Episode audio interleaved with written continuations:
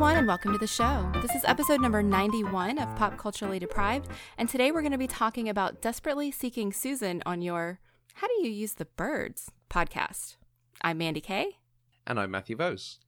This week, I am delighted to uh, invite on the show. We have Eric Molinsky from the Imaginary Worlds podcast, a podcast about how we create them and why we suspend our disbelief. Eric, welcome to Pop Culture Deprived. Thank you. Um, Imaginary Worlds is, is probably one of the podcasts I recommend the most. Um, the, I always describe it as kind of 99% invisible, but about sci fi and fantasy, so it's really exciting. Hmm. um, yeah, no, me too. Yeah, um, it's. I mean, my background is in public radio. I worked at New York Public Radio for a long time, but it it's a subject that public radio never takes very seriously. Mm. So I always sort of say, like, you know, I pitch the show of what if Radiolab or This American Life went to Comic Con and decided that's all they ever wanted to talk about. that's nice. kind of how I pitch the show. Yeah, it's great. We, we like genre stuff over here. Um, mm. your your episode on the the educational concepts of the Sorting Hat in Harry Potter because I work at a university, I have shared that with a lot of people. Like, this is a really interesting idea. Go and listen. cool. Well, it's funny because I mean, with the movie that we're talking about today, I mean, it, my first thought is, oh well, so obviously I should talk to you about some sci-fi mm. fantasy thing. But then I realized, well, this is a movie that I would never ever talk about on my podcast. So it's kind of cool to have a chance to talk about this particular movie because it has no sci-fi fantasy elements, other than the fact that it's 100% implausible. yeah, I, I was expecting you to come back with like, oh, Metropolis or 2001, you know, Silent Running. yeah, but I feel like that's stuff I always talk about anyway in that's my fair. podcast. Like I never get to talk about something like this. Okay, I think we're going to dive into a bit later about why you picked this, um, which I'm really excited for. So, uh, Mandy, how come you've never seen Desperately Seeking Susan? Literally, all I have ever known about this movie is that Madonna was in it and I was never a fan of Madonna when I was younger, not to mention that I wasn't allowed to listen to Madonna when I was younger. So this is just a movie.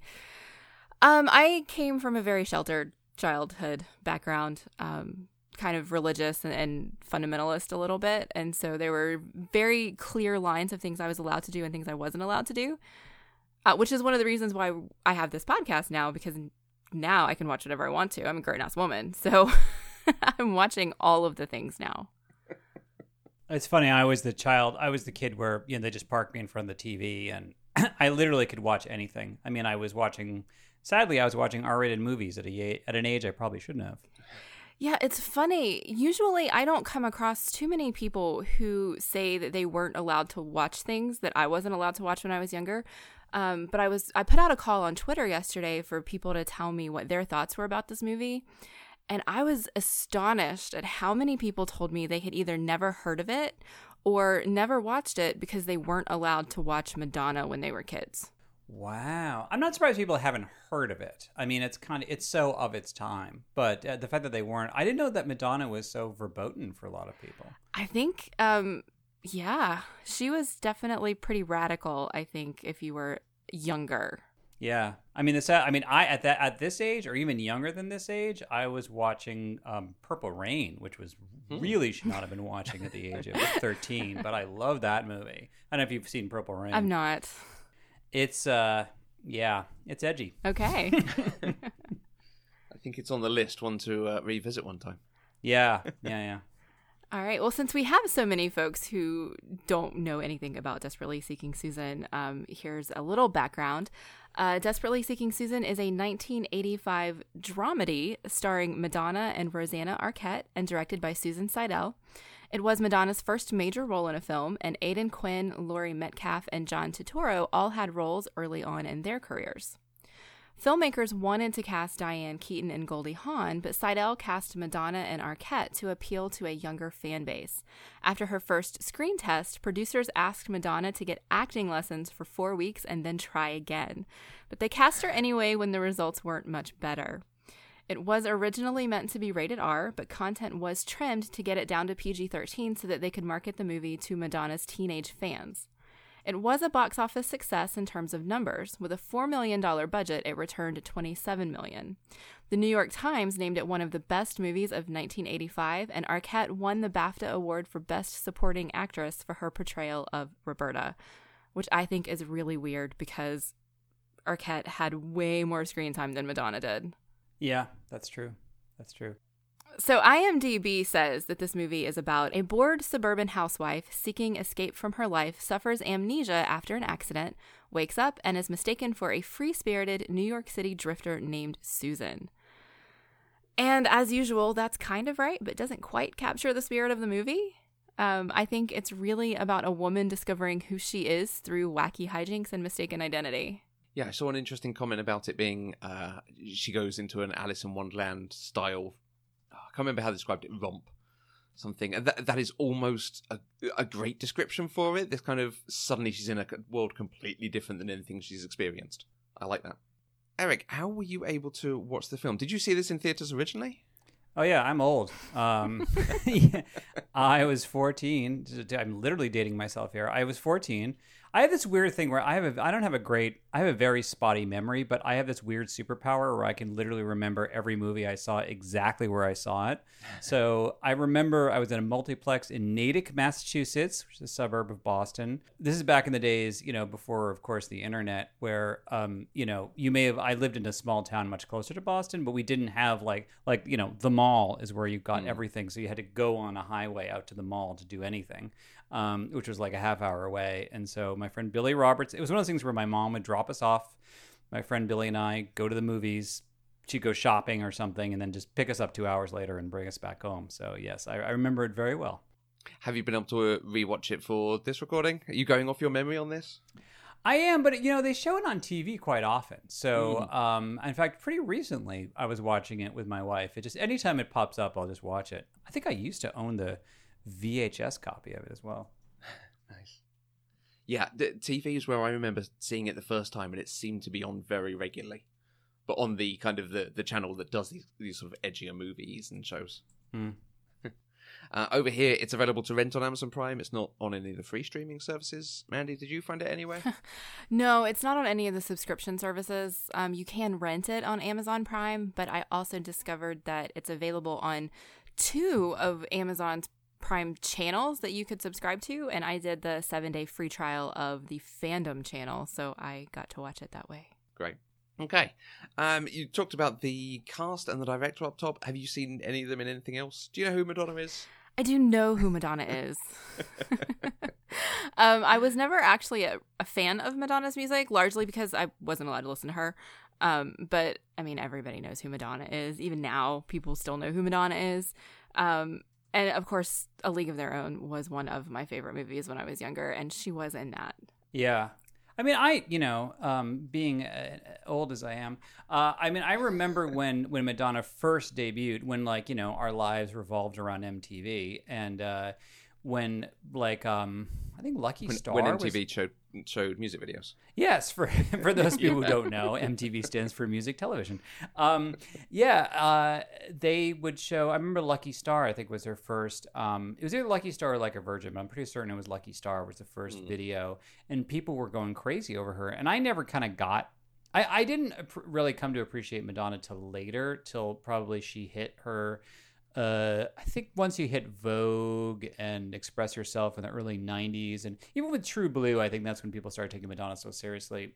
I never quite got. I mean, I was a boy, you know, a 13 year old boy. So like, I, I thought her music was fine, but I was like, I was really into Prince. You know, that was like my thing at the time. Right. Um, I like Springsteen as well, even though they're very different. So, but I mean, Madonna was just like it was like literally the air you breathed back then was Madonna, Michael Jackson, or Prince. So I mean, it was like they were just such a big part of our lives.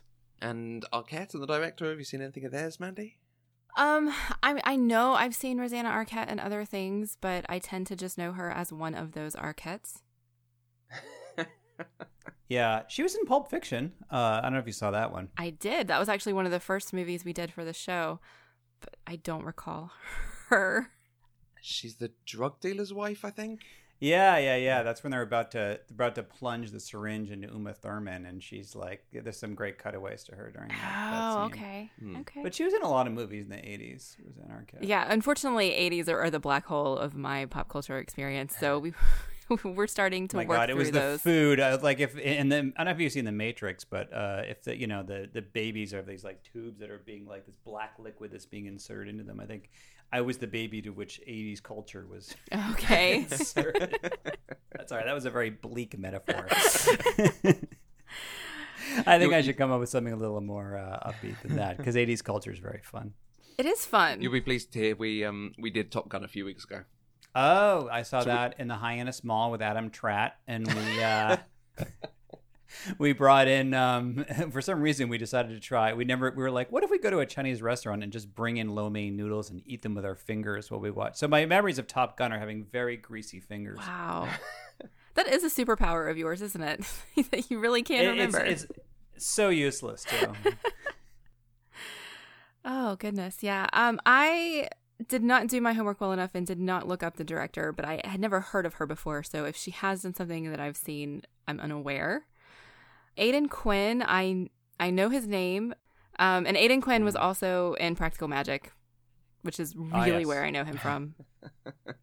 He's on Elementary now. He's like the grizzled older cop who oversees uh, Holmes and Watson. Oh, I can't imagine him as a grizzled older cop. I might have to, if nothing else, just look up a clip of that. Yeah, he's aged. Yeah. Okay. Haven't we all? Um, I was wondering because I saw all your references to Aidan Quinn, and I was like, I, I don't know who this dude is. Why mm. does Mandy keep referencing him? It was like, of course it's Aidan Quinn. His eyes. Practical magic. Legends of the. That's all. Legends of the Fall too. Oh yes, you're absolutely right. Uh, normally, I ask you if you've seen similar material, but I, I'm not sure there's too much that's very similar to this one. Uh, this really does stand stand alone, but it is a great snapshot of its time. There are films like this for I think every era. Uh, so I'm going to cut right to the chase. Mandy, did you enjoy Desperately Seeking Susan? Eh, I didn't hate it. That's good, right? Yeah, so I, I was intrigued. Like I say, I went through your notes and, and I couldn't tell quite what you'd thought about it. So that might be the right reaction. It's not the articulate reaction um, about what you thought. What? Why? Was there anything that stopped you from loving it, or was there anything that elevated it to stop you hating it? Um, I think the ending elevated it for me, uh, and made kind of the craziness of the previous two hours worth it. Um, okay. I think the sheer absurdity of it and the implausibility of it just kind of frustrated me a little bit. One of my pet peeves is, and we've talked about this on the show before, is false conflict, where it could everything can be resolved if people just talk to each other, and nobody talks to each other in this movie. and it's just very frustrating to me. Yeah, lots of scenes do end with people uh, just walking off or hanging up. So so it very much is and we're closing communication now. We're not going to continue that on. Right. I mean even like I understand Roberta suddenly not remember who not remembering who she is. And I understand Des assuming that she's Susan because she's got the jacket on, she's blonde, she's in the right place. You know, it that kind of all makes sense. But then nobody asks any questions. And you know things just spiral. And then as soon as she gets her memory back the first thing she should have told him was who she was. But no she decided to have sex with him instead just got frustrating that's all she does try but he works very hard to believe that she's susan I, you know, to me, I sort of chalk that up to a lot of the characters' conflicting emotions as to whether they really wanted to tell the truth or not. You know, I think that she when she realized who she was, my feeling was she just thought like, "Oh, right, that's who I am." Like she didn't want she doesn't mm-hmm. want to go back mm-hmm. to being Roberta from Fort Lee, New Jersey anymore, but she knows that she's lying. So that that that part didn't bother me as much, but you know. Okay.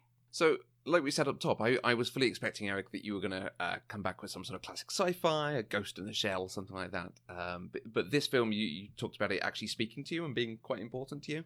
Can you fill us in on that? I, I really want to hear the story. Yeah. So for me, um, you know, a big part of me, from my kind of even my own like identity in a weird way as a person, I so I grew up in you know suburban Massachusetts in this very I felt like it was a very sheltered life, very sort of, mm. um, you know, we will protect you in this little suburban bubble, uh, away from the world of the city. And I, I was obsessed with the city at the time was Boston, but I was just obsessed with cities in general in the sense that everything that was interesting and edgy and dangerous was in a city, and I was in this utterly super protected but boring suburb. And there was a whole string of movies in the 80s that were like this um, Adventures in Babysitting, Ferris Bueller, Risky Business, particularly.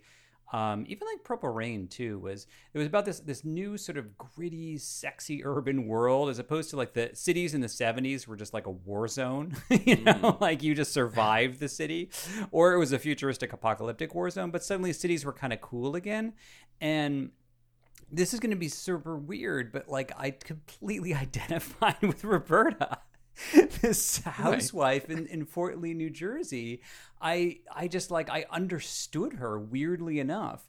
Um, she was like in a gilded cage. And uh, and especially now that I live in New York, I completely get it because like Manhattan is this vertical strip of land, and on the right side is Queens and Brooklyn, and it's still very much New York. And on the left side of the river, of the Hudson River is New Jersey. And it's really weird because it is so physically close to New York, but the minute you go over the bridge or under the tunnel, you are in, in a completely different world. And you could be just be like sitting in a suburb or just sitting in some kind of crappy Jersey town, and you see the glittering skyline of Manhattan just across. Uh, and it really feels like Kansas and Oz, you know, just sort of one right. flat up against each other. And uh, this movie in particular, the way that New York City is portrayed, I mean, the fact that I live here now, uh, I in a weird way I can I can bring it back to desperately seeking Susan and the way that New York was portrayed in this movie was just this um, this sense of like I want to go there. Like this was Oz you know and mm-hmm. Fort Lee New Jersey was Kansas. And I felt like this moment of like yeah that's Oz. I want to go there and the other weird thing is that I really like Aidan Quinn's character to me was like the coolest dude I at 14 that I thought I'd ever seen, you know, and he kind of looked like what I thought I might look like when I grew up because, you know, I feel like everybody in my town was taller and blonder and more athletic than I was. Okay. Um, and, you know, I thought he was so cool that he like rode a motorcycle and lived above a Chinese restaurant. And I remember with his, his girlfriend moving out, there's this reference to him listening to Charlie Parker records and having Bruce Lee posters. And at the time, I had no idea who Charlie Parker or Bruce Lee were, but I'm like, I bet they're really cool. and so I remember like when I eventually like lived in LA, I lived behind a Chinese restaurant. I had to park in an alleyway, and I'm like, yeah, I'm kind of like Aidan Quinn's character. And I became like a projectionist in college, and thinking at the time, yeah, I'm kind of like that character. You know, I was like listening to Charlie Parker CDs, and I was into sort of Jackie Chan movies, and it's weird, like it's not like my whole this has been like my lodestar my whole life but there are just mm. certain moments where i think to myself wow it's sort of weird how much of my like and even now you know my family of course still lives back there. And every time i go back you know to that world and see people i grew up with who have continued to like they live like five minutes away from their parents and you know are sending their kids to the same schools that we went to or pretty much close to that. You know there's a sense of like i you know i i i'm like that's not the life i wanted to live you know? I wanted mm. to live in this kooky crazy city even though and so in that sense i feel like also the implausibility of the plot for a 14 year old boy it all made perfect sense to me in the same way that rambo also made perfect sense to me at that age um, as did you know rocky 4 like movies that are utterly absurd and so when i see it on tv now I cannot see it through the eyes of, of, of, somebody now. Like the minute that thing is on TV, it's like Star Wars. It's like I go back to being a child again, and I cannot, I can't unsee this movie through the eyes of me being like 14 years old, uh, and and also within the culture of the 1980s. So anyway, that's that's the reason why this movie always meant a lot to me, and it almost has nothing to do with the plot. It's just sort of the setting itself. Yeah, I really like that. I think hearing you tell that story kind of gives me a deeper appreciation of the movie. Just kind of seeing how something like this can impact someone's life. You know, that that gives it elevation to me other than just paying attention to the plot, which is really all I have when I'm f- just now watching it for the first time in my 30s in 2018. Uh, so thank you for sharing that with us. Yeah, sure. And I know that the again, it's like the '80s culture. I know it's sort of such a joke now, all this '80s fashion, but it's sort of hard to imagine how freaking cool it looked back then. I just thought, I mean, you know, this is like you see the stuff in a movie and you're like, I want to go to junior high now with a with a blazer rolled up and my, you know, with my collar up and a t-shirt underneath because it just even though at four I looked ridiculous wearing clothes like that at that age. Um, but it's like you know, and oh, and I even wore like black armbands because Madonna wore black armbands, you know, and I thought that she she used to have like a ton of little black armbands, these little just these like little black, almost rubber wire things, and she used to have a lot of them on her um, on her wrist, and I think guys sometimes would wear them too because she wore them. That was just her style, and I remember wearing those at that age because I just thought it was it was like the epitome of all things that were cool. Yeah, I can completely see what you're saying about the plot, particularly that young when you've not experienced the world and how relationships and living in the city work, you'd you'd look at this and go, "Oh, this is how it works." Exactly. This will be my, you know, my understanding for it going forward and so on. And you know, you learn differences and how things actually work and so on. But you could watch this and go, oh, "Okay, he just takes her in. He just looks after her, even though he thinks she's Susan and has no idea who she is." Right. G- good hooks lad, up, you know. Hooks up with her, even though it may be his best friend's girlfriend. yeah, right. I mean, I remember like I used to love Miami Vice at this age. I literally Mm. thought this is the way the adult world works. This is the real world. And I remember Miami Vice was on recently on TV, and I just could not get over how unbelievably ludicrous the show was. And I was like, how did I not see this at the age of like 14? You know, that like the idea that they wear these ridiculously fancy suits and drive these incredibly fancy cars is because they're quote undercover as drug dealers, even though they bust just about every drug dealer in Miami, and yet no one seems to talk to each other and explain that these guys are actually not undercover. they are not drug dealers; they're undercover cops. Yet nobody seems to know who they are, and they they have the most ludicrous like back you know cover stories as to them not being cops, and they do so little to hide the fact that they're really cops. It's so, and yet to me, it's yeah, at that age, you're like, yeah, of course, that makes total sense. I think the uh, Mandy, your comment about the uh, unbelievably uh, unbelievability of it, Mhm. or, or buying into it, and sometimes I, I think it, it's the way the film has this kind of attitude that is almost hard to pin down. You you talked about it as a dramedy, uh, and that I don't know that it threads the needle to make them work together. There's times when it feels like it should be a sort of gritty drama about a kind of seedy underworld. And there's times where it's just a bit bonkers, particularly when we're doing the the Kansas stuff, the the uh, Fort Lee stuff, and everyone just doesn't really seem to care and makes jokes about everything. Yeah, I I had a hard time when I was putting that, you know, history together. I was trying to figure out the best way to describe the movie. Wikipedia calls it a comedy drama. And I was like it's not really a comedy, it's not really a drama, but I don't really know what else to describe it as. Mm. It because it it's very frenetic in in the way that it goes back and forth between the two. It's almost as if the movie itself doesn't know what it is. Hmm. Yeah, it's funny because I feel like in the '80s there were a lot of comedies that were had like, the, you know, they used to say in in LA. I was a script reader for a while in, in Los Angeles after college, and one of the critiques you would often say is the script has tonal issues, which means it doesn't know what genre it is. Okay. But I feel like a lot of comedies in the '80s were like that. Like if you go back and look at like 48 Hours, you know, with Eddie Murphy. Um, or something wild. I mean, there are some elements there that should not be in a comedy, but they were. Um, I mean, Heathers obviously. I mean, after Mm. oh oh, Rosanna Arquette was in After Hours. That's a great movie, at least as far as I knew at that age. I haven't watched it since then. also, Caveat. probably a completely implausible movie, but it's a great movie. Uh, I think so. Um, but she was in that one too. Really, I mean, people. You know, I feel like there was just a lot of s- sex and violence in a lot of. You know, I remember my nieces were uh, my niece at the time was maybe like 11 and she was curious about back to the future because my brother and i my brother-in-law and i are big geeks and we're talking about things like back to the future She's like oh yeah let's show her back to the future I mean, there's swearing in Back to the Future. I mean, Doc Brown gets like blown away by Libyan terrorists shooting him with a machine gun. At the beginning, you know, there's a point where we think the dog has been evaporated, and like, you know, and of course, the whole plot is that Marty McFly's mother has the hots for him, and he's kind of attracted to her too. So like, there's a lot of incest in it, and I, and like, she was like, "This is so inappropriate," and I'm like, "Yeah, Yeah. has." it really and also too the whole point of that movie was they go back to the 50s where everything was sweeter and more innocent and i'm like huh that's interesting because we're here we are going back to the 80s same you know same time difference of 30 years but suddenly the 80s seems shockingly edgy to a kid growing up and at the time was probably like 2015 Yeah. Yeah, you go back to like Grease. I think we were talking about recently. mm-hmm. That's wildly problematic in places. and yet beloved. You know, let's go and sit outside and watch it and have a sing along. Awesome. yeah, yeah. I mean, there's an abortion storyline in Grease. Hmm.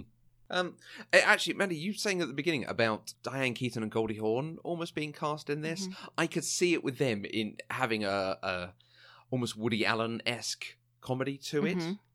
That sort of style with actual comedic actresses, but the two who got cast in the end, it just feels like with them you have to start doing the whole thing about the clothes and the jacket. I don't think that would have worked with uh, the other two. And even you know going in and getting boots by trading in your jacket and saying, "Oh, this is my Jimi Hendrix jacket," like uh, that's another thing that you watch and go, "Oh yeah, that could happen." I mean, I doubt it ever has happened or ever could happen, but it is a nice way to view the world and want want it all to work. So sometimes it kind of gets it right and works. Yeah, that's the kind of thing that when you watch it, you believe that it would happen for Madonna. I mean, honestly. Yeah. I don't think Diane Keaton could have pulled that off. I I also I mean again because I'm just I I just have such an irrational fondness for this movie. I love her terrible acting in this movie. I kind of love her the flat way she reads all of her lines. I don't know. It just I find it very endearing. I think it totally works for the character. She is just too cool for any of it. Mm-hmm. And is just strutting through the movie being Madonna. Yeah, it almost reminds me of like at a cartoon at the time where they'd get a celebrity like to be on Scooby Doo and the person could not right. read their lines at all. And they'd be like, Thanks a lot, celebrity. Thanks, Scrappy and Scooby.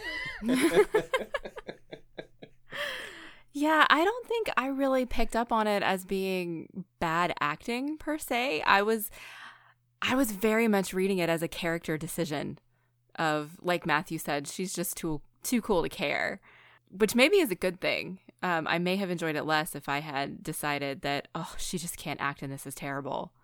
Yes, and some of her later movies where she really was trying to act. Some of those which have been forgotten to history, but you can find them on IMDb. Someone mentioned on Twitter that she was in Dick Tracy.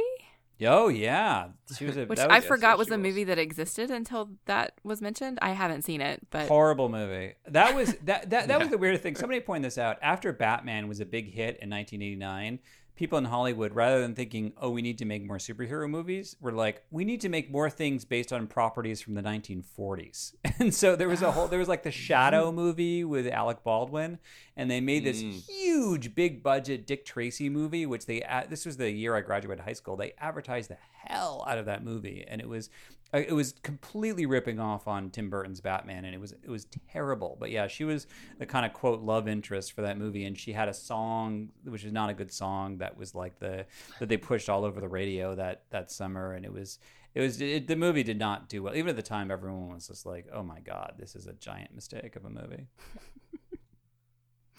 and yet, and yet it's got Al Pacino in it. It does. Oh, and she was dating Warren Beatty at the time, of course. So that was also part of it. Oh, really? Okay. That was part of the whole uh, thing of that movie. Hmm. Well, you guys have convinced me that that's a movie that is not going on the list. Oh no. okay. Don't watch it. In fact, okay. I, we should we should wipe your mind from knowing it had ever happened. All right. One of the films that we watched last year, um, I ended up being quite reminded of for uh, Thelma and Louise. Uh, the story about the the unhappy housewife and just how boorish and awful the, the husband is. Uh, and obviously, that came a, a, few years after this, and I do wonder if this. Uh, not the, the two films are different in story and, and in some of their style, but I wonder if that did lay a bit of the groundwork for oh, this could be an interesting thread to take in a different way, to do it as a more gritty drama rather than the, the sort of lighter dramedy that we have here. Did, did either of you get any of that? Does, is it, am I just putting it there because I saw Thelma and Louise recently? Uh, I, I bet it was probably just in the zeitgeist at the time. I would probably imagine because I feel like that was a common trope back then. Uh, something wild okay. as well had the kind of a similar sort of the the sort of the the boring, predictable guy versus the exciting but unstable guy. I don't know. I feel like that was kind of in the air to some extent. I don't. Know, I, I like um. Who's the actor who played Gary Glass? I thought he was very funny in that role. But yeah, you you thought he was pretty creepy. I super thought he was creepy. Yeah. Yeah. Yeah, yeah, they don't set us up to like him right from the beginning. He is not getting a good happy ending. No, I think um, you know, just kind of going back to your your question about Thelma and Louise, I I didn't get those vibes while I was watching it. But listening to you express kind of what you were thinking and feeling, ma- does make me wonder because the thing that I enjoyed the most about this movie was the ending. And if you remember, the thing I hated the most about Thelma and Louise was its ending. But they end mm. very similarly. I mean, not because there's, you know, suicide in this one, but because in in both instances the bored housewife escapes the life that she was living. And I was thinking watching this one, I didn't know how it was going to end because movies, particularly movies that are going for a happy ending, don't tend to tear apart marriages. Oftentimes, whenever you have a situation like this where the woman is bored and wants to leave the, the man, they're not married yet because, you know, breaking up marriages is not something that they tend to do, particularly in the 80s and 90s on screen. And so I mm. didn't know how this could possibly end well. And so I was pleasantly surprised to find that she decided to own herself, figure out who she really was, and take the life that she wanted and not go back to where she was supposed to be. And that is definitely a theme in Thelma and Louise as well, even though I didn't like Thelma and Louise. Yeah. Yeah, I never really kind of. I know it's a big feminist statement that movie, but it just seemed to me to be an incredibly depressing. Like you know, it's eh, fatalistic kind of. There's no way they could live life on their own, so they might as well die on their own terms. I never kind of understood why that was an empowering message. I when I watched it, I kind of felt the same way um, after the conversation that we had, we had a guest on for that episode who's very passionate about the movie, and it did make me think about it differently. And I'm hoping to revisit it soon and kind of see if my perspective has changed now that I've had that conversation and a lot of time has passed since I watched it the first time. Um, and I'm wondering now if if watching this movie that had a similar feeling ending, as far as thematically, um, not physically, if, if that may change the approach that I take when I watch it this time. So I'm I'm curious about that, um, especially since I did really really enjoy the idea that Roberta did walk away and she decided to go be happy because she knew she wasn't going to be happy at home. Yeah, I mean, they, I think also when they added the part about the fact that Gary was having an affair, I think that was the thing that they that was the sort of the sign to the audience about she's going to leave him eventually. Don't feel bad about it. He was already cheating on her. Yeah. Mm. Ugh, perfectly respectable affair. Like I, if I could reach through televisions and like choke characters, I would have done it. Mm. I think it's funny because I feel like the weirdly enough, the older I get, the more I enjoy performances of actors who are convincingly creepy to the point where I, I hate them, but yet I appreciate how good the actor was at making me hate them, as opposed to me mm. just hating them. I don't know why, but I feel like I, I, I tend to I, I don't know. It's weird. I, I, I tend to I, I, I think at the time too. I just thought he was creepy. I hated him. But then now I'm just like, man, that actor's doing a great. he's a very he's great at being a creep. Yeah. Sometimes it's hard to separate the two, but when you can, you can appreciate the craft behind the actor who is making you hate him. Yeah. In fact, we need to we need to look up this guy's name because we keep referring to him. Uh, Mark Bloom. Oh. Blum. Bloom. I think it's Bloom. Hmm. I feel like I've seen him on TV somewhere because his face was vaguely familiar, but yeah, I don't know. He he knocked it out of the park in making me hate him. So well done, Mark Bloom. yeah, you you do have to respect someone who, who evokes a reaction, even if it's something like that. Like, okay, it, it, it got somewhere at least.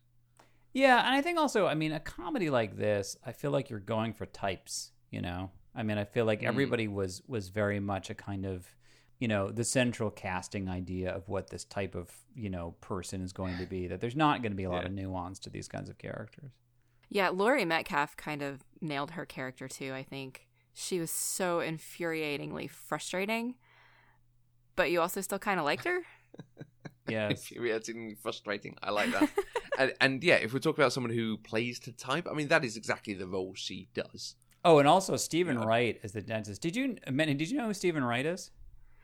No, he looks vaguely familiar. I feel like I've seen him in something, and he always kind of has a like a deadpan style about him. But I, I could be just making that up. No, no, no. He was like, believe it or not, he was a huge comedian back then, and his whole shtick was that he was deadpan and absurdist. So he would say, I had his comedy album, I knew it by heart. He'd say things like, "I like to tease my plants." I water them with ice cubes. you know, so like, like those are the kinds of jokes he would tell. Like okay. he always looked like he was he was profoundly depressed, and yet decided to go on and uh, tell jokes. But that was part of his shtick. Um, mm-hmm. and so, but like he was really popular comedian, believe it or not. For like he had his like 15 minutes of fame in the 80s, and it was around the time. So I think it was like one of the few movie roles he did. Okay. But I, I love Laurie Metcalf in this. I think everything she does because she just plays everything so straight. And the bit at the end where they go to the magic club place, and she's got a rum and tab, which I've never even considered, and I am going to find some tab and have a rum and tab one day because that sounds amazing. um, but the dentist makes a comment. He sees, and I can't remember whether it's Susan or Roberta that he sees. But he sees her and he says, "God, she's gorgeous," and she just looks and goes, "Beauty fades." Yeah. That's perfect. That is exactly what we want from a character who knows herself. Yeah. Yeah. yeah. Um, I think we are moving into what are our favourite things from this. Eric, I'm not. Uh, we don't let guests say everything, all of everything. Um, but are, are there things in this that you take with you, the lines that you quote, performances that you always go back to? Well, it's funny because I mean the Gary Glass thing. I think my wife and I sometimes we comment if we meet somebody that reminds us of a Gary Glass, we'll we'll, we'll use that term. But uh, I um oh, that's cold. I know. Sorry, Gary Glasses of the world. Um, I always love the mm-hmm. joke about the cab driver about how sushi, because that was also a very 80s thing where sushi was suddenly this like exotic dish that everybody was talking about at the time. and so, because I feel like American right. cuisine back then was like, either it's burgers or you go to quote Italian food with like red red and white checker cloth, you know, checkered tablecloths, yeah. or you know what was Chinese food back then. And sushi was suddenly this high end exotic thing. But I just thought it was so funny that line about like I bought some sushi, I brought home, cooked it up, it tastes just like fish. That always cracks me up. and I love also again this movie is such a time capsule. Like I love the whole idea of the personal. I mean, you, this is one of those movies you could almost title it "Life Before the Internet," Um, right. Because it was so much about how they couldn't get in touch with each other and the personal ads. Um, that part about it I always find really fascinating. I also love the soundtrack because I mean it was uh, Thomas Newman who eventually did American Beauty and Six Feet Under and Finding Nemo okay. and a ton of other stuff. He's a very distinctive style. Uh, this was one of his early movies as well, and I always love the soundtrack. Yeah, there, there was a discussion on oh, it might have been Movie Crush the other day, something where, where they were talking about films that you could ruin with the introduction of a mobile phone. And, and I think this is one of them. Mm-hmm. Ten, ten years later, and Roberta has a cell phone. Oh yeah, the, the whole amnesia thing doesn't happen. Or yeah, I mean, even face. I mean, Madonna's character would have completely been all over social media. yeah, and you could have tracked her every movement. Also, um, so After Hours was this other movie with with um, Rosanna Arquette. It was mm. about a guy who lives in the Upper West or Upper East Side who goes down to Soho and literally cannot get back from Soho. Okay. Like he he literally doesn't he can't he loses his money and therefore he cannot get back. Apparently credit cards don't seem to. Anyway, it's it's it's such a movie that like literally could not happen without, you know, today. Hmm. Um, Mandy, is there anything from this? Were there any lines, any other performances? Um, well, I've already talked extensively about how much I really liked the ending of the movie. Um, and not because the movie was over. I actually liked how the movie ended. Um, generally, no. I mean, some of the things you guys have talked about are things I really liked. The, the sushi joke stands out as the funniest moment of the whole movie.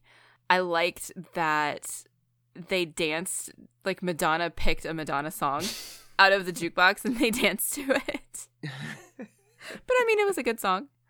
Other than that, I I was so wrapped up in the absurdity of the whole thing that I nothing else really stood out to me as something that I would really, really like. Yeah. But I didn't hate it. Like, I feel like so often movies that we do on the show, I either love or I hate. And this one just kind of falls in the middle. Um, would I watch it again? Yes. I wouldn't seek it out probably, but I, I if it was on TV, I'd probably stop and watch it again. So there's that. I mean, have mm-hmm. you? I know that you were um, uh, sheltered in that sense, but are there things that you sort of loved when you were younger that meant a lot to you that you've come back to later and been like, what was I thinking? Like, why did this particular thing really, you know, mean a lot to me? Oh, there's a ton of things that are like that, um, and and probably too many to, to really list here. But so yeah, I, I totally understand the nostalgia factor behind that. I think a lot of the movies that we do on this show uh, have for the fans that, that come on to talk about them for us, generally speaking, the nostalgia factor and the sentimental factor is the number one reason why people still love it. That's why Clerks is still so beloved when that movie is god awful. I didn't like Clerks very much either. And I would never argue it was a great movie. Like, like it always bugs me when people then try to argue that this thing they love, that they feel nostalgic about, is still great. And I'm like, eh. I mean, if it really is, fine. But I mean, sometimes I'm like, I think you're mixing up. This one, I completely. I mean, this is a this is like I don't even know what I would have thought of this movie if I didn't see it at this one particular time in my life where right. I was thinking how much I wanted to escape. You know, oh, and I just started going to junior high in Cambridge which was much edgier. Cambridge is next to Boston, and it was much edgier back then than it is now. Um, and so I was having my first taste of the city, and it's like I'd have no idea what I would have thought of this movie if I'd seen it a few years earlier or later. But it's yeah, it's it's for me. This was just a very weird. Per, you know, this is personal to me as Pop Tarts, which I don't eat anymore. But trust me, when I was fourteen, it was the greatest thing ever. yeah, so it sounds like you saw this movie when you needed to see this movie. Yeah, yeah, and then I cannot unsee this movie through the eyes of of what I was, yeah, of that age. Yeah. Okay. I like Mandy that you were skirting around which film we've seen that other people love that you didn't. Oh love. yeah, what were they? Because because I think that you know you might get ganged up on if you admit you hated Monty Python. Yeah, we're not going to talk about that, okay? oh, but that's so particular. That I'm not surprised by. That sense of humor is very, very particular. And also, too, I feel like certain movies were ground or certain sense like Monty Python was so groundbreaking for its time, but I feel like so many people have then riffed off of that. Like Star Wars, if you were to watch Star Wars now, the original Star Wars, having never seen it before, you would think it was the most derivative movie you've ever seen because it's like you cannot unsee all of culture that's happened since then. Like so right. much has been has happened since Monty Python, so much humor that's taken from it and then modernized it to whatever the sensibility was at the time that I could completely see why why if you just to watch it now, it might seem really kind of goofy or hokey. Yeah, those are two really good words to describe it. Oh, go back in my corner. no, I love Monty Python, but again, it's something no, no, that I absolutely. also at that age I was at just the right age to see mm. it at just the right time that it was mind blowing to me. Yeah, I think that there are just some movies that you should not watch once you're an adult if you've never seen it before. Uh, Dumb and Dumber is a recent example of that. I saw that like, as an adult. I did not like it. yeah. yeah um, the, the people who were on the show with me to talk about it had both fallen in love with it as kids. It makes total sense. But yeah, coming coming to a movie like that as an adult just does not work. Have you? So I mean, I, I I did look through your back catalog here, but I don't remember it all. Have you guys watched Raiders of the Lost Ark? Yes. Did you like it? No.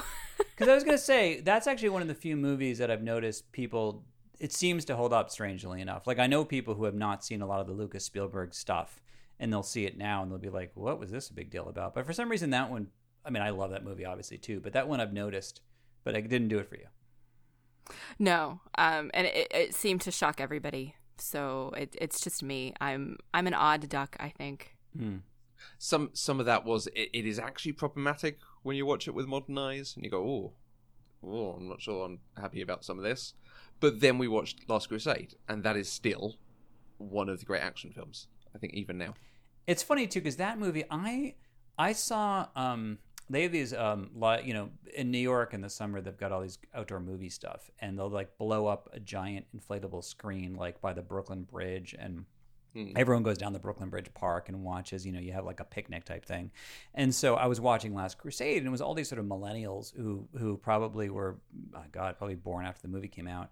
And um I remember at the time it bugged me how jokey the movie was, how much it was sort of tongue in cheek, and yet it plays it aged very well because it's so aware of how absurd it is in a way that mm. I think that Raiders probably took itself too seriously. Um, that maybe it's not aging as well as something like Last Crusade is for that reason. Because I remember the audience, the, the people, they loved it, and partially because they could tell the movie was in on its own joke. Yeah, very, very much so. I think the addition of the sidekick really makes it. Mm. So it's not just Harrison Ford doing his thing with you know a bunch of skits. Yeah. Did you watch that one too mm. on the show? Mm. Yeah, we did both of them. Did that do anything for you? I liked it much more than I did Raiders. Uh, my issue is that Indiana Jones is a really terrible human being, and is he why? Um, worse so whenever he's around a woman.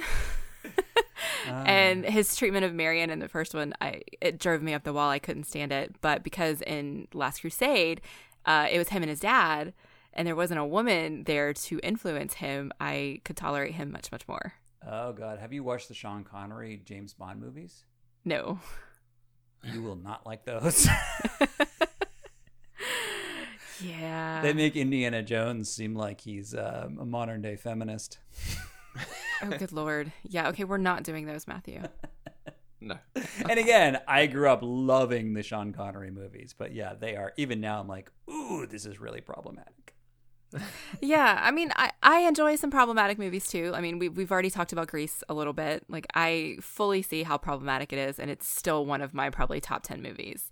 Um, it just depends on where you were, like, at what point in your life you were when you saw them, I think. Um, and then as long as you can acknowledge that it's problematic and still say, I see this problem, but I'm still going to like it because it's from my childhood, I think that's totally fine. I mean, this, you know, going back to my podcast about sci fi and fantasy, this is a huge, huge problem right now with mm. toxic fandom, with the predominantly middle aged white guys who grew up with Star Trek and Star Wars at a time where it was, it was, it was considered progressive to have literally like one person of color in the movie or two people of color and yet mm. mostly it was you know dominated by white men and the nostalgia factor mixed in with that kind of toxicity is just it is dangerous. I mean, it is a mm-hmm. huge, huge, and especially with Last Jedi. Um, and also too, I think what these guys, how a lot of these boys saw, like you know, like Luke Skywalker was their hero growing up, and to see him as a very deeply messed up old dude who's made some massive mistakes in his life, just infuriated so many people. Um, and I was like, yeah, okay, I can buy it, but it's it's interesting. I mean, the nostalgia factor is a, is is a big, big, big issue with these franchises that have tried to keep mm. going and yet mm-hmm. adapt for the 21st century. Yeah, you you mentioned Batman and DC is suffering through all this at the moment. Everything they do, every chance they take to try and introduce someone with a different bit of ethnicity, sexuality, some sort of background, it, it just fires up the trolls online and people shouting about it. Yeah, it's a real shame. Yeah, I mean the comics themselves. I mean in Marvel too, they had a whole thing mm. where you know Thor lost his, you know, wasn't able to wield the hammer, so Jane Foster becomes Thor. Or they did a lot of the stuff, or, or Tony Stark, um, I think, goes into a coma or something, and so this uh, young black woman becomes basically Iron Man, but she calls herself Ironheart. Um, yeah, the the trolls just were enraged by that kind of thing and it's it's a real shame. It's it's stopping good stories coming through. So we hope the creators keep rocking on with yeah, it. Yeah, yeah, and this hmm. nostalgia mm. factor, you know, I mean, it's and also too, if, if you're going to keep these things going, I mean, um, and it, but at the same time, it brings in a lot of new people, you know, who are really mm. excited. Absolutely. You know, Star Trek Discovery has brought in a lot of new fans into Star Trek you know, which uh, is a much much more diverse cast and puts uh, people of color in a much much more prominent roles than they used to be. So I feel like as many of the mm-hmm. old fans as it may be alienating, or like that's not Star Trek as I grew up with, it, suddenly it's bringing in new fans who are like, oh my god, this totally speaks to me all of a sudden. Yeah. yeah. I think it's just important for people to remember that you can still love what you loved while growing now. Doing something new and different now that is more appropriate doesn't negate the love that you have of the original thing. And I think people think it has to. Yeah. I mean, somebody, I think it was one of these movies or something. I remember one of the headlines was, This movie did not ruin my childhood because that's not how time works. Right. That's exactly it. Yeah. Uh, I think that was Ghostbusters. Yes, I think it was probably, which actually was not a very good movie, the new Ghostbusters, which is too bad. But um, oh, see, I loved it. Oh, did you?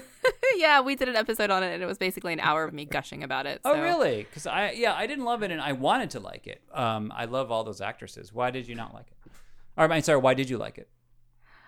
Um, I think honestly, it has a lot to do with when I came to accept and love my fandoms and and my embracing of like sci-fi and things like that.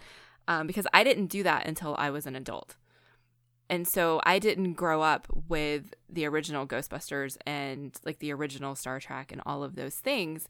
And so now to see people who are my age just unabashedly loving sci fi and the things that I love and just doing this thing and clearly having so much fun with it just made me fall in love with it. Mm. What other sci fi stuff has really spoken to you now? Well, actually, we've been watching the original Star Trek movies, mm-hmm. and I have surprisingly loved them a really? lot. Really? Yes, even oh. um, the ones Matthew was sure I wasn't going to like very much. Um, we did them out of order. We started with The Wrath of Khan, and then we did the motion picture, and then we did the third one. And I enjoyed both the first one and the third one more than I enjoyed the second one. Wow, that's interesting. And so it's been it's been a lot of fun of getting to see some of this older stuff and kind of seeing what I've missed while also being able to embrace kind of the modern stuff. So like the stuff that's out right now that I love that I wouldn't have ever thought that I would. You mentioned Star Trek Discovery. It's amazing. Uh, the Orville was one of my favorite shows last year. Um, I actually really want to figure out how to have the time to do a podcast devoted just to the Orville.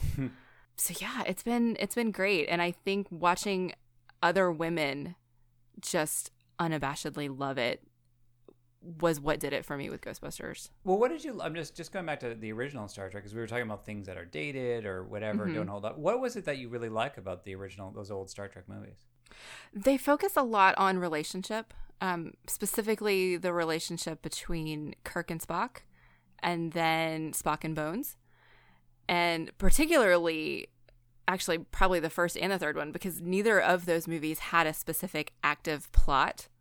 like the second one did. The second one was The Wrath of Khan. It was about taking down a villain. One and three didn't have that.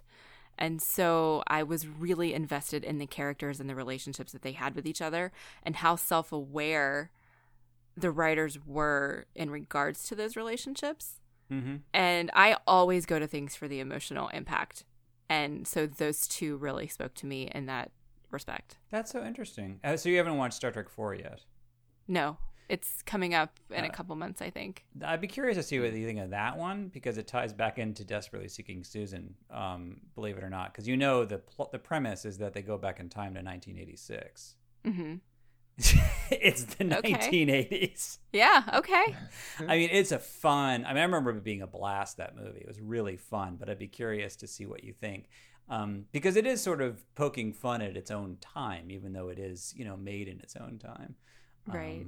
It's it's so self aware at that point, you know. I remember this. They they um they land the the Enterprise in the middle of Golden Gate Park, and they put a cloaking device on it, and Kirk goes, "Okay, everyone, remember where we parked." Yeah. Um, so I think we're going to do that one soon. Um, mm, I think we, when we do, we'll make sure you get a, a link to it. Yeah. All right. Well, is there anything else that we need to discuss about Desperately Seeking Susan? I actually had another question for Eric about whether there were there were other films like this about uh, you know you've, you've compared this quite directly to The Wizard of Oz, but things that speak to this uh, sort of big city attitude, small town attitude the comparisons. Are there other films that you can think of that uh, are like this, or things that you've enjoyed?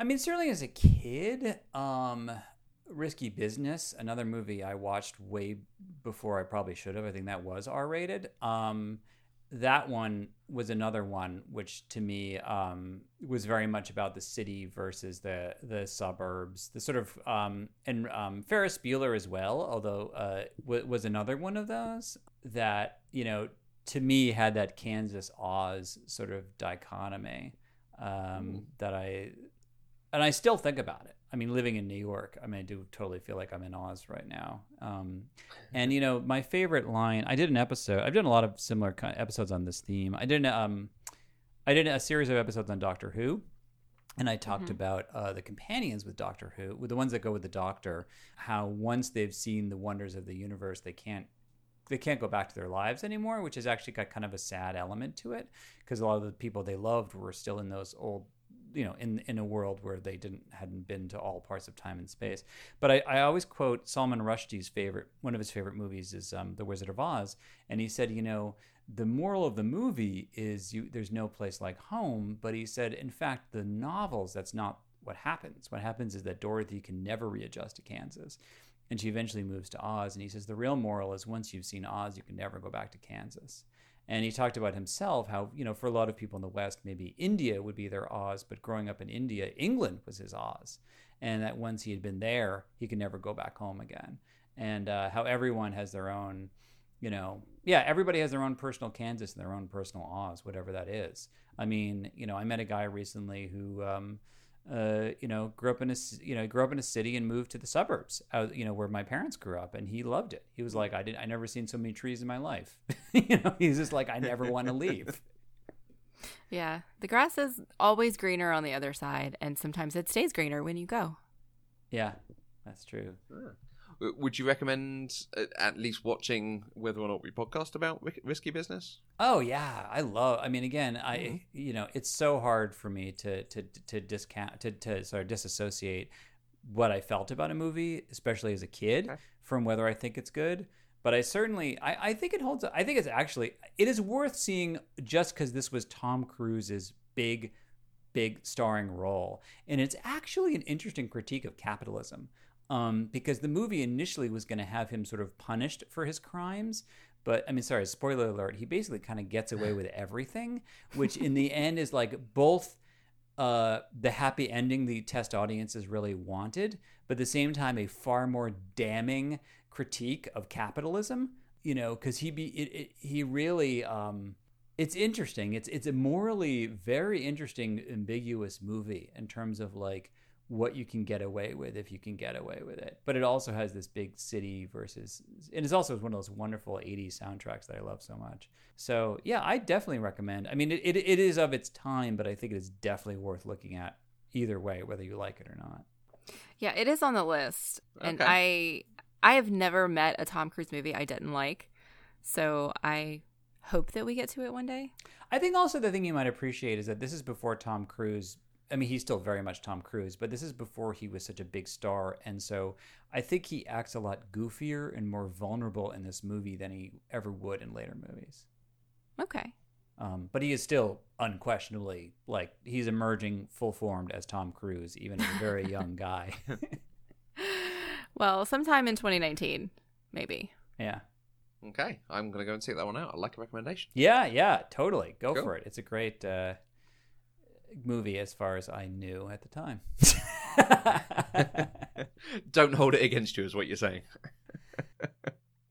All right. Well, if you would like to join the conversation, you can use the hashtag PC Deprived on Twitter. You can find us on Twitter, Facebook, and Instagram at Eloquent Gushing. You can also email us at podcast at eloquentgushing.com, or you can leave us a voice message at speakpipe.com slash eloquentgushing. You can find all of us on Twitter. I'm at Mandy K and I'm at Matthew Vose. Eric, this has been a fabulous conversation. Thank you so much for coming and joining us. Uh, where are people able to find you and your work? Ah, yes. So, my work, where I talk about nothing like Desperately Seeking Susan, is Imaginary Worlds. Uh, it's a podcast, as we talked about earlier, about science fiction, fantasy, but takes sort of a public radio approach. My website is imaginaryworldspodcast.org. Um, of course, you can subscribe wherever you get podcasts. I'm at Twitter at emolinsky, and the show's Twitter handle is Imagine Worlds Pod. Terrific. Uh, everyone keep out for the next ones. You you had one recently about uh, food in fantasy. Mm-hmm. I was just listening to that, thinking, I wish I'd sent in about lembas bread. That's all I ever want to eat, just to see. oh wait, what was that from? Uh, from Lord of the Rings. That's what I thought. Yeah, yeah, yeah. The thing that fills them up. Because you talked about the elven wine. I was just like, oh, I want to know if that bread is that filling. Oh yeah, yeah, yeah, yeah, yeah. That's so. it's funny. I was like that. I know that's some medieval fantasy world, but I can't remember which one it was. Hmm. Yeah, I got so many people that were like, "I can't believe we didn't talk about this," and I'm like, "I know, I know, I, I bet, know." Yeah. But like, I like I said, that episode could have been three hours long. I mean, there was so much stuff I could have talked about. It was that was a really hard episode to pare down to figure out what I wanted to talk about, and a lot of it is I just left it to my guests to see what they were gushing about. That was great. Thanks. Uh, Pop Culture Deprived is 100% funded by listeners like you through Patreon. Anything you can give gives access to exclusive content, whilst also helping support the network and develop new shows. To find out more, visit patreon.com slash eloquentgushing. And if you want to keep up to date with the latest news and announcements, remember to subscribe to the weekly newsletter. The link is on eloquentgushing.com. And we'll be back next week with another episode of Pop Culturally Deprived where we'll talk about heat. Until next time, I'm Mandy Kay. And boy, you've got to prove your love to me, yeah. Oh, that took me a second. Pop Culturally Deprived is an eloquent gushing production. For more information, please visit eloquentgushing.com.